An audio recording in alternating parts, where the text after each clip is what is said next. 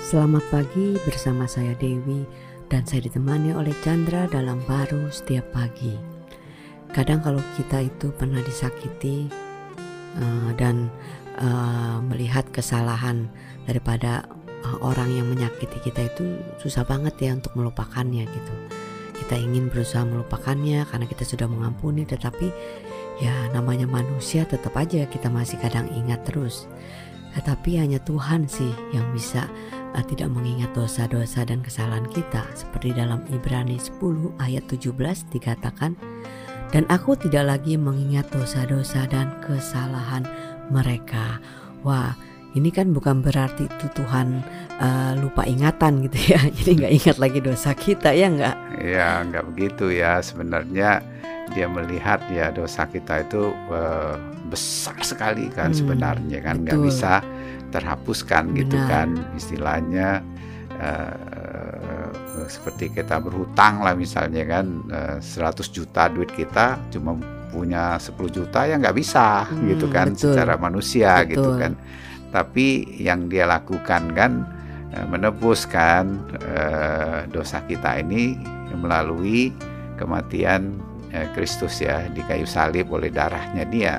Yes. Nah, seluruh darahnya itu tercurahkan bagi kita sebenarnya satu tetes darah dia itu sudah eh, memenuhi eh, pengampunan, pengampunan ya? itu tapi dia curahkan seluruhnya itu hidupnya jauh melampaui malah. hidupnya hmm.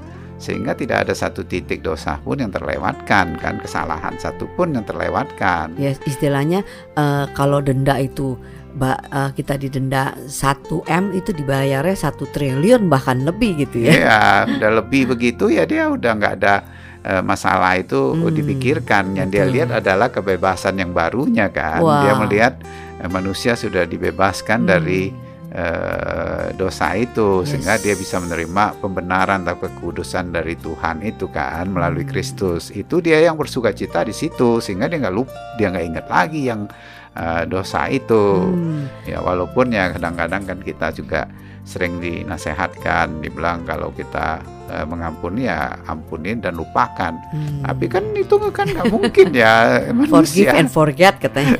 Forgive and forget gitu kan.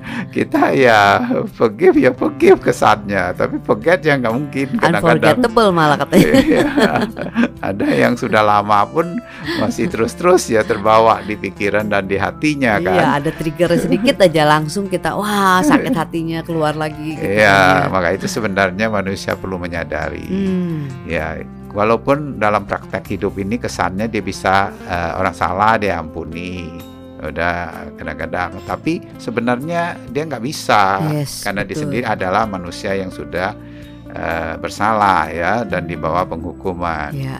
Nah, yang dia perlukan adalah pengampunan Kristus. Hmm, itulah Kadang, yang bisa ya, membuat kita menerima uh, apa kesalahan orang atau mengampuni kesalahan orang lain ya. Iya, karena kita udah nggak uh, terbawa atas kesalahan itu ya, karena besarnya pengampunan dia dalam hidup kita itu kita wow. pikirkan kita nggak di situ. Hmm. Ya kita ada di yang eh, dia yang baru. Kita bilang itu hanya Tuhan ya itulah Tuhan berikan dalam hidup kita. Dapatkah hati kita terbuka dan mempercayai?